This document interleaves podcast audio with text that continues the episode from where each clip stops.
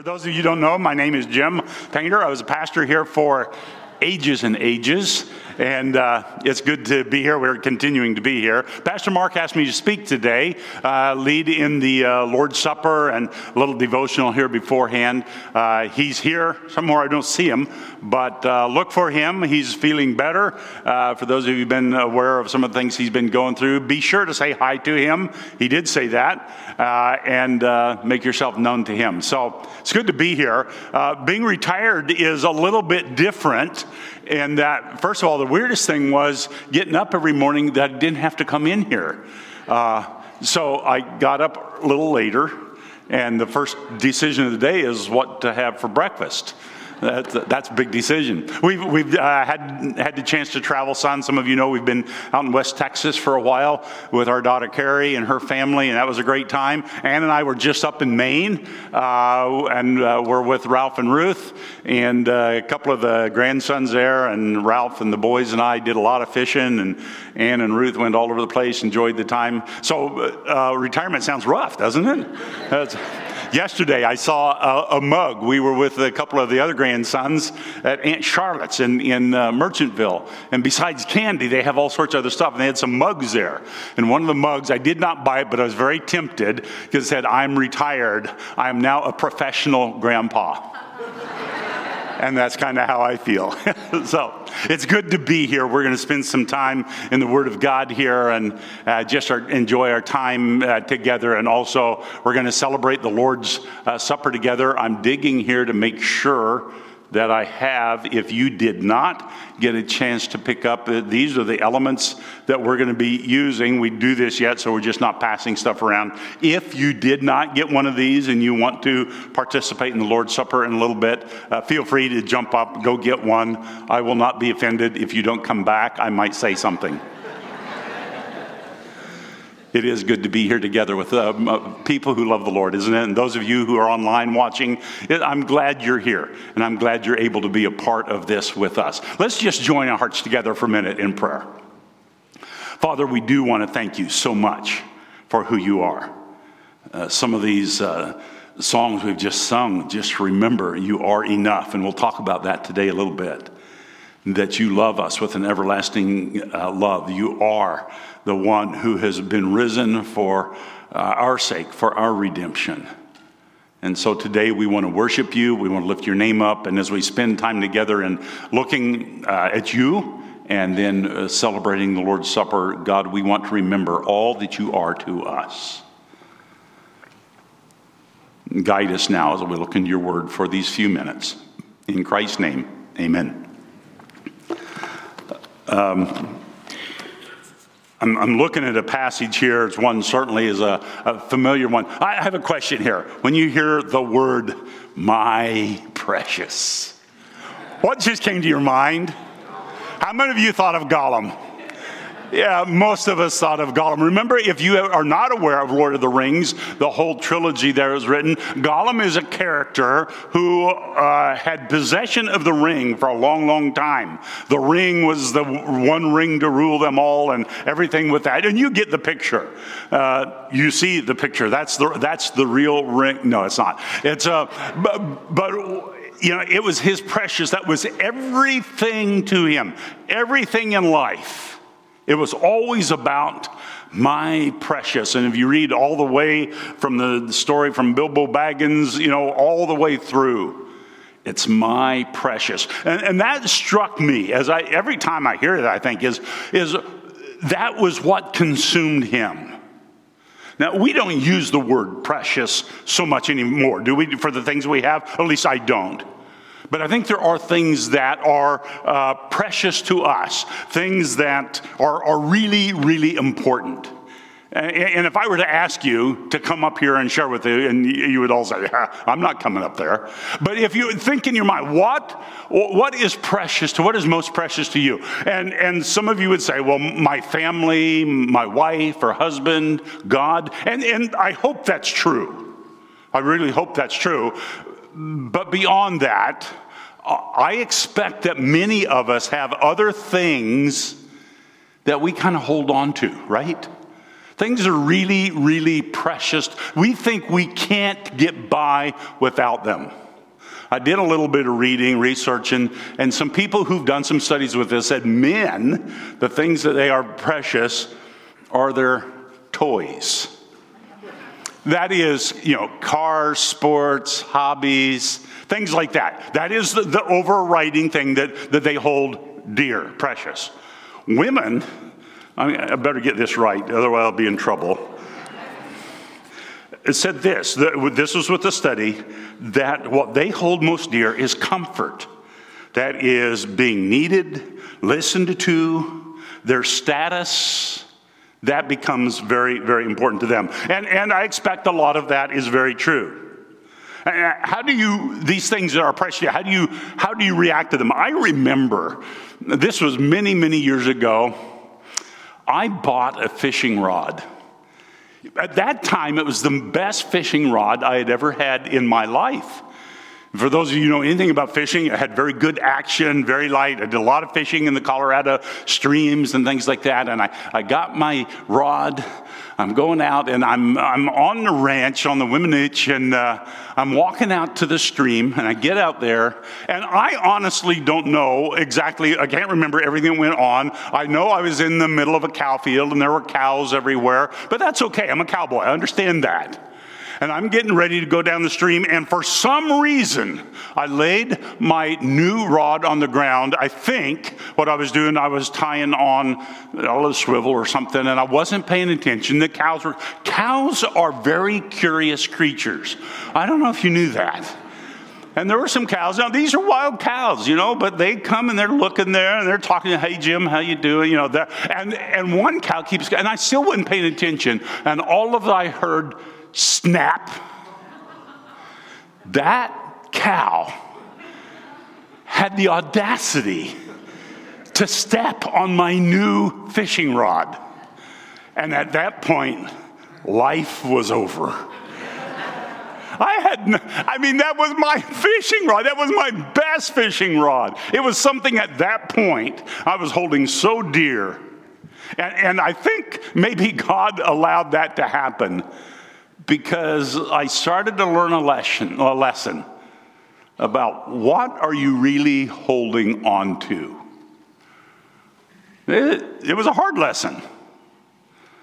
I was really angry with that cow. Didn't have a thing in the world to beat her with right then. But it was a good lesson. What do you, when you hold on to things, what, what are you holding on to? What, what, what do they mean to you? We're going to look at a passage here real quickly in, in 1 Peter. And, and Peter, in writing to the believers in Asia Minor, um, he, he's talking to them about what's important to them. You see, they've been suffering an awfully lot because uh, of their faith. Uh, some of them are from Jewish heritage, some from Gentile.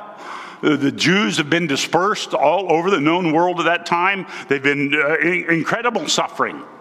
Um, and he writes, Peter writes to encourage them, first of all, to warn them of what their true enemies really are, and to help strengthen their faith. That's a real quick synopsis of the book of First Peter.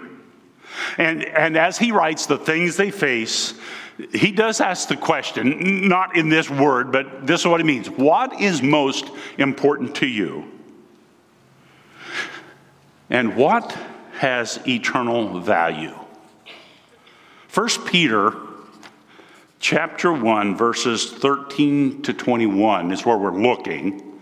It is the whole book of 1 Peter and more, but 1 Peter 1 13 to 21. And Peter writes this by the Spirit of God. I did not look up to see what it is in the Pew Bible. Look at the index, find 1 Peter, go there, chapter 1. Okay?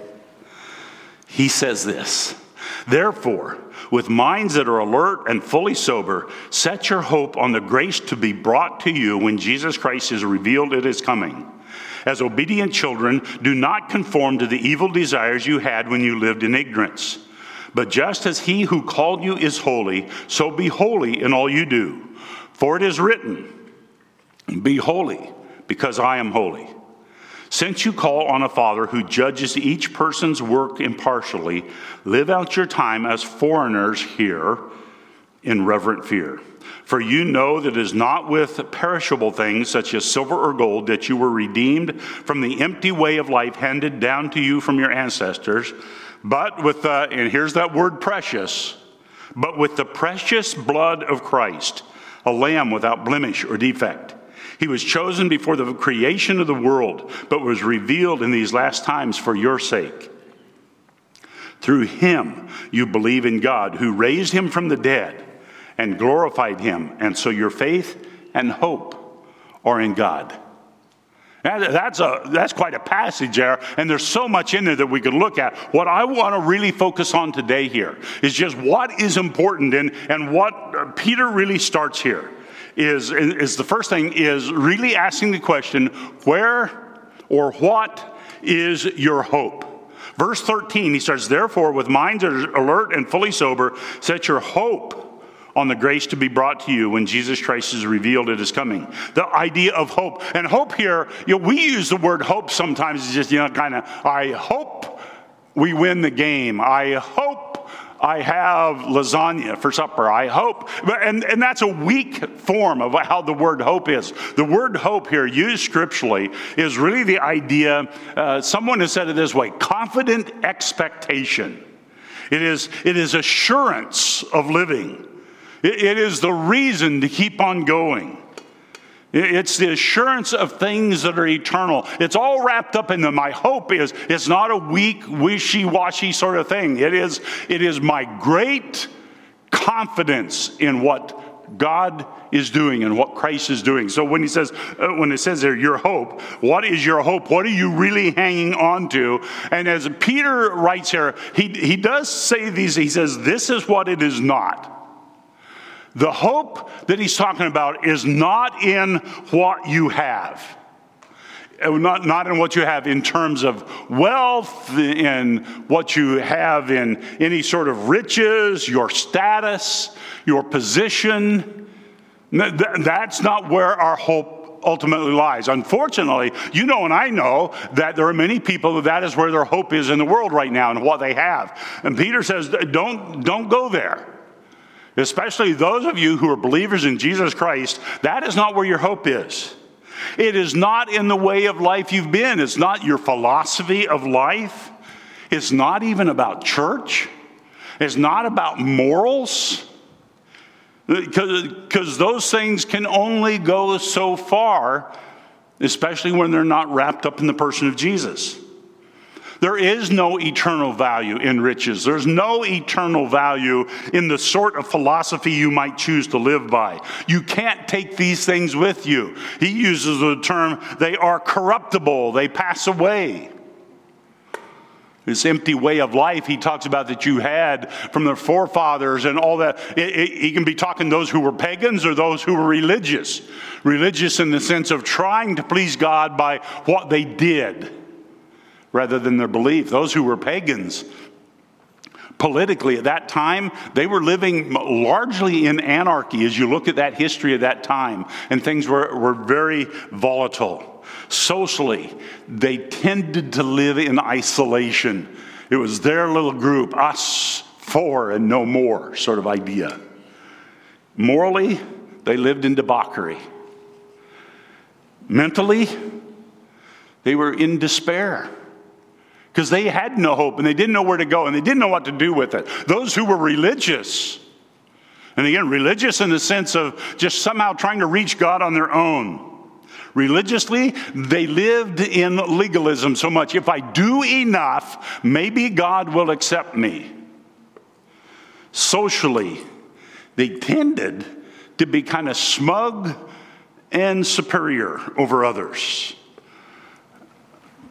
I was just reading the book of Romans. That's where I am in my quiet time right now. And, and there, as Paul writes, uh, he talks about that very thing, what they're like. And he said, You're just like these other people, but you lift your head above others. Your nose is in the air. That's my translation. Morally, they lived by appearances, but maybe not so much what they did. Mentally, consumed with guilt because they knew what they were. And look, all these things here, uh, Peter's saying here, what's your hope? It is not in what you have, not at all. And we need to remember that. You and I both need to remember that. That our hope in God, our hope in Christ, is not in what we have. He says, here is what it is. Your hope is this it is that you have been redeemed. And if you were one of the people reading this for the first time, you probably would have said, Wow, that is a great thing. I have been redeemed. I've been bought. I've been paid for. It's the idea, and it, it, was a horrible thing, and, and we all recognize how slavery was a horrible thing, but it's gone on uh, through the world for many, many thousands of years. But there were people who were slaves. And sometimes they would be sought and bought and sold, and sometimes they were set up on this auction block, and people would buy them. That was the word redeem. They would buy them, whether they were valuable or not valuable. And here, he says here, Jesus has redeemed us he, he's bought us, He's paid for us, even as damaged goods. He still said, I, I'm going to buy you. You remember the story of Hosea in the Old Testament? I don't know if you remember. Let me remind you. Hosea is one of the minor prophets. You don't always read that all the time, but there's a great story there that God did with Hosea. Uh, God had uh, instructed Hosea uh, to marry Gomer, his wife. And I know that's a funny name for a girl, Gomer. I think of Andy Griffith right away. But, but Gomer was his wife, and, and they had some children and began to suspect by the third one, uh, that may not be my child. And turns out that Gomer was very unfaithful. She went away and absolutely lived a life of debauchery and, and uh, probably prostitution and everything. And uh, it, it, was awful. And, and then came a time when God instructed Hosea to go buy Gomer back. There Gomer was. If you can imagine the picture, there she is. She's up on the auction block as a slave. She has been used. She has been defiled. She is, she is in an awful state. She has left him. And I can just imagine Hosea say, What are you talking about, God? And God says, Go redeem her. And so, being faithful to God and obedient to God, Hosea goes and he does redeem Gomer. He pays the price. She is damaged goods. There is nothing that she can claim of him, there is nothing on her part that she deserves. And yet, Hosea redeems her. Isn't that a wonderful picture? And, and, it is a picture of what Christ has done for us. We were up on that block, we were the ones. And Jesus redeemed us. He paid the price for us. We need to understand here what was the price of redemption. And again, it goes, he goes back to this it was not money, it was not what you have that redeemed you. You can't buy your way into eternity in terms of salvation. There's no amount of money that can pay for your sin. People try to redeem themselves, and you know this. Try to redeem themselves by, by doing good works, by going to church, getting baptized, being better people, giving money. And, and those are worthy things. Those are, those are not bad things. But those things can never, ever redeem us. Understand this, remember, it's never enough what we have. Your sin and my sin has killed us. And our money, our riches, our good works, church will never give you life. You cannot do enough. Remember, the Bible talks about the wages of sin is death. In another, another place, it says this that all have sinned and fall short of God's glory. Our sin has separated us from God, and there's not a single thing in the world we can do. And, and many of us know that. You know that. I know that. But it's a good thing to remember that it's nothing that I have. It is not money, not what I have, not what I do that redeems me. The price of redemption, the price of redemption, we come here to the precious blood of Christ. That is what redeems us.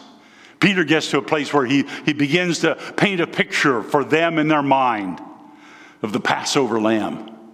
Remember when the Passover lamb, when, when Israel was first in Egypt and they were getting ready to go, and God instructed them to kill this Passover lamb. They were to eat it, they would put the blood on the doorpost of the house. It was a picture of God's deliverance, it was a picture of God's redemption. It was to be a, a lamb without blemish or spot. And that's what he says here is Jesus, the precious blood, is a lamb without blemish or spot. And if you were a good Jewish person, you would have understood that picture absolutely. You would have understood that heart. It's the heart of Isaiah. In Isaiah chapter uh, 53, and there, as Isaiah writes, he says this But he, talking about the Redeemer, Jesus, but he was pierced for our transgressions, he was crushed for our iniquities. The punishment that brought us peace was on him, and by his wounds we are healed.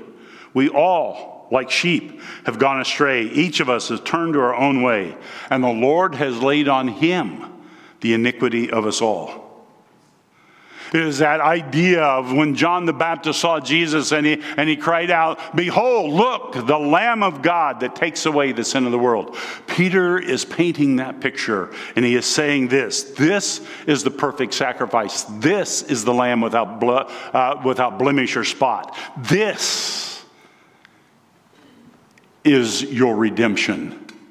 It's the precious blood of Christ. That is what the cost is. We need to remember here, and uh, I have a little chart here, and it helps me a little bit.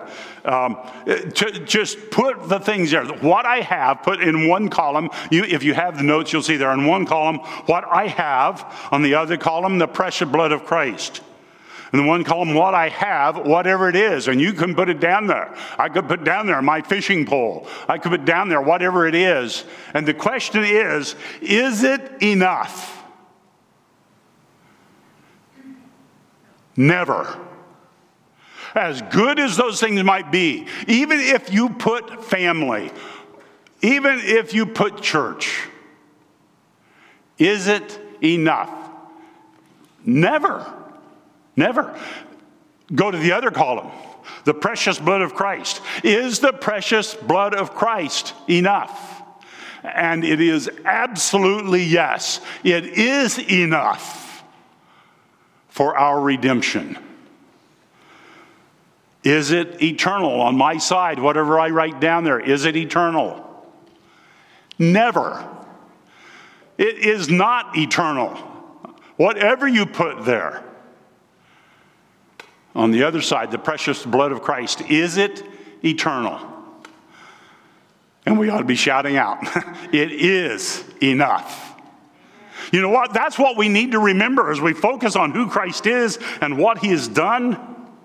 I mean, Peter just wants these people, remember that. You're going through some hard times. Remember this. What's the result? In verse 20 and 21, or 20 and actually 23, we didn't read it. Um, he was chosen before creation of the world, but was revealed in these last times for your sake. Though uh, through him you believe in God who raised him from the dead and glorified him. And so your faith and hope are in God. And then in verse 23, he says this For you have been born again, not of perishable seed, but of imperishable, through the living and enduring word of God. The result of all that, as we understand who He is, that there is that price of redemption, it is the precious blood of Christ, it's not the things I do. And when I embrace that by faith, I become a child of God. I've believed in Him and Him alone for eternity, for life, for forgiveness of sin. Uh, the scriptures say, I've been born again. I'm a new person. Um, I've become a child of God by faith. And the same thing is true for you. If you have believed this, if you understand the redemption that's in Christ, you've embraced that by faith, you are a child of God. And once again, if we understand that, we probably ought to be saying, yeah, maybe we could even clap. Because the truth is, that's who we are. We can't stop there, and, and Peter doesn't stop there. Very quickly here, he says, Well, if that's true, then how should I live? I mean, what's the difference? That I'm not living by the things I declare precious. I'm living by the preciousness of the blood of Christ. What am I doing? Well, first of all, just not being consumed with the things of the world, uh, not being conformed to the world and its ways, not being conformed to my own evil desires. Verse 14 is obedient children, do not conform to the evil desires you had when you lived in ignorance. Go, don't go there.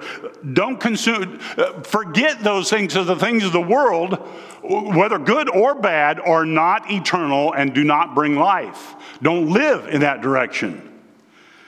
In fact, he says, do this be holy. And when you first hear that, I don't know what goes through your mind. I know what goes through my mind. Be holy. Are you kidding me? I'm no Mother Teresa. And I know you're not either. I, don't want to be a holy Joe. I, I mean, I know what people say about that. That's not the idea. The idea of holiness, very simply here, the word means to be set apart, different, not weird, just set apart. Set apart from sin, that means that I'm not going to be actively pursuing sin as much as the grace of God allows me. Do we sin as believers in Christ? Unfortunately, we do. But, but the idea of being set apart is that, that I'm not going to live in that direction. I don't want to go that way. That is not my lifestyle. Do I sin? Yes. Does God forgive me? Absolutely. But being set apart means that's not what I'm pursuing. It being set apart to God. That is, as much as I have by the Spirit of God, I'm following Him. I'm following His commands. I'm doing, I'm doing what He wants to work in my heart. That's the simple part of holiness. We have some core values here at FCC.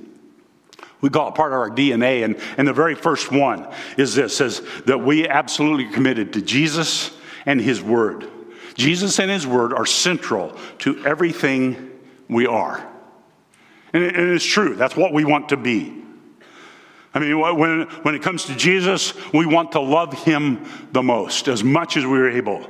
When it comes to obedience, we want to obey him first and foremost in everything. When it comes to dependence, we want to depend on Him fully. That's what being set apart is. That's what being holy is. Not walking around with some sort of halo. It's just that I'm loving Jesus, I'm following Him with my heart as much as I know how, and I'm depending on Him in every circumstance. Peter says that's what we want, that's what you need. As you have embraced that redemption, then let Him work that in your life. So, what is precious to you? Does it hold up in the test of eternity? What side of the ledger, what you hold on to, does it fall on? If it's anything apart from the precious blood of Christ, it is not enough. It is never eternal. You know what? Life can get hard, can it? And we know that. We've experienced that this whole year and a little more. Uh, we face things hard in life, on the job, in our families, with our health that can tear us down. They can cause despair, maybe even make us question God. But Peter says, remember, remember first of all who or what your hope is. Some of you have been getting uh, letters from Harold Ebersol. Harold is a missionary that we support from Bangladesh. They've been part of the, the body here for many, many years. And as you know, Harold has been going through some hard things the last few years. Uh, diagnosed with cancer, and to the glory of God, right now, that cancer is in remission. They were able to go back to Bangladesh for a little bit, uh, and while he was there, he got COVID. Turns out he got COVID very badly. He's able to be back. They're in Tennessee now, but over the past uh, few weeks, uh, he's struggling with breathing, struggling with weakness. And finally, uh, it was the beginning of this week, or, or, I guess on last weekend, they finally had to take him to the ER. He was so weak, he wrote uh, yesterday, so weak that he couldn't even walk. And you know, Harold, that's like, what? And uh, His, his O2 levels, his oxygen levels were down to 70. That's bad. And as by the glory of God, and, and uh, yesterday he wrote, and I asked if I could share this. He said, Yeah. He said, I'd love you to share that. By the glory of God, uh, his oxygen levels came back up. They thought he'd had a heart attack. Probably not. It was just those levels down so much. Um, he was able to start eating and gain weight. For Harold, that probably means two ounces. But he's getting stronger, and he was, he was discharged yesterday. He still has oxygen. Every time he stood up, his oxygen levels went down, but they wouldn't let him go until they stayed up, and now that is all good. So now he's praying. And what he said, and the reason I'm relating this, because it relates so much to the hope. He says this He is continuing to trust God. They've been hard times, no question about that. But he, and these, uh, this is his, some of his words that God is his rock. Jesus is his rock. He is my life. He is my hope. That's what we come to here. Our hope in Jesus Christ it gives us the right perspective. Our problems may not go away, in fact, they might get worse. But we know that He is with us. We're His children by faith. He has bought us, He has redeemed us. He helps us live with an eternal perspective, knowing what the true grace of God really is, because He is our Redeemer. Keith Green, many years ago, wrote a song. Part of the words of this the song is There is a Redeemer. There is a Redeemer, Jesus, God's own Son precious Lamb of God, Messiah, Holy One. Jesus, my Redeemer, name above all names, precious Lamb of God, Messiah. Oh, for sinners slain. Thank you, O my Father, for giving us your Son and leaving your Spirit till the work on earth is done. We want to rejoice in Christ our Redeemer. We're going to take some time and just celebrate the Lord's uh, table together very quickly. Just to take some time here to rejoice in the truth of who Christ is, that He is our Redeemer. And again, if you had not picked up the elements and want to, you can run out and pick them up real quickly. I am terrified of these things because how many of you are really afraid that you're going to spill the juice? Okay, if it happens, it happens. Okay? You know what? With the Lord's Supper, just very quickly remembering it's a, it's a time to celebrate who He is, that He is our redemption. I want you to remember, taking these elements will not redeem you.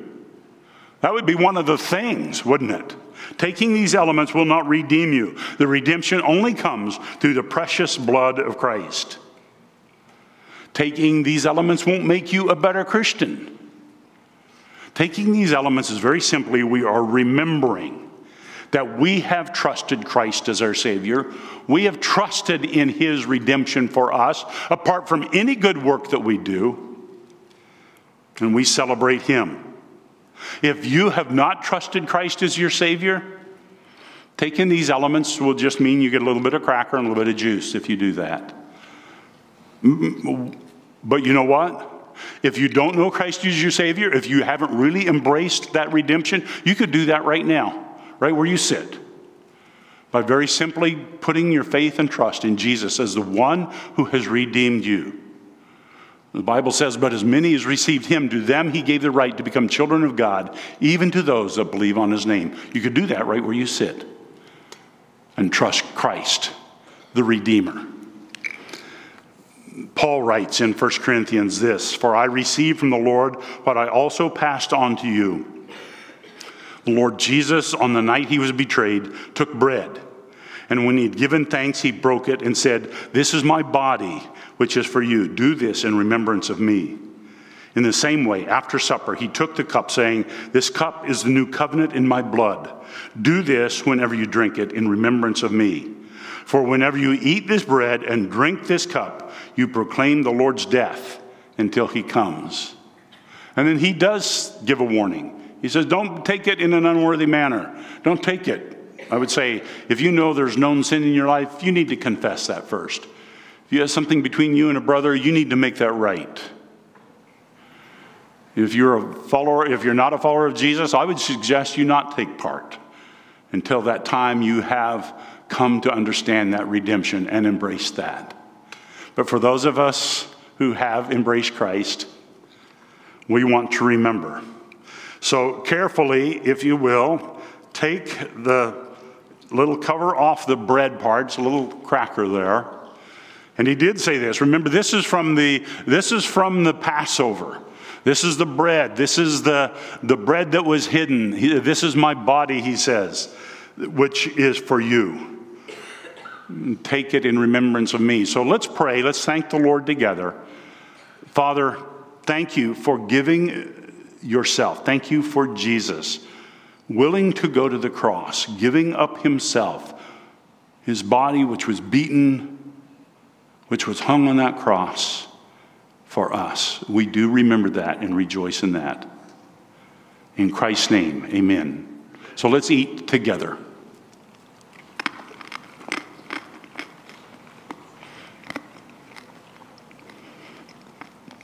And then he said he took the cup. This is the cup in the new covenant of my blood. Do this whenever you drink it in remembrance of me. Again, in the Passover Seder, most people believe it was the third cup he's talking about. It's called the cup of redemption. He gave his life for us, he redeemed us. Father, we thank you from the bottom of our hearts that you have redeemed us, not because we deserve it, but very simply because you love us. We want to remember you and thank you from the bottom of our hearts. Amen. So carefully take your top off if you haven't already. That makes the juice ready. And together, let's drink this to the glory of God.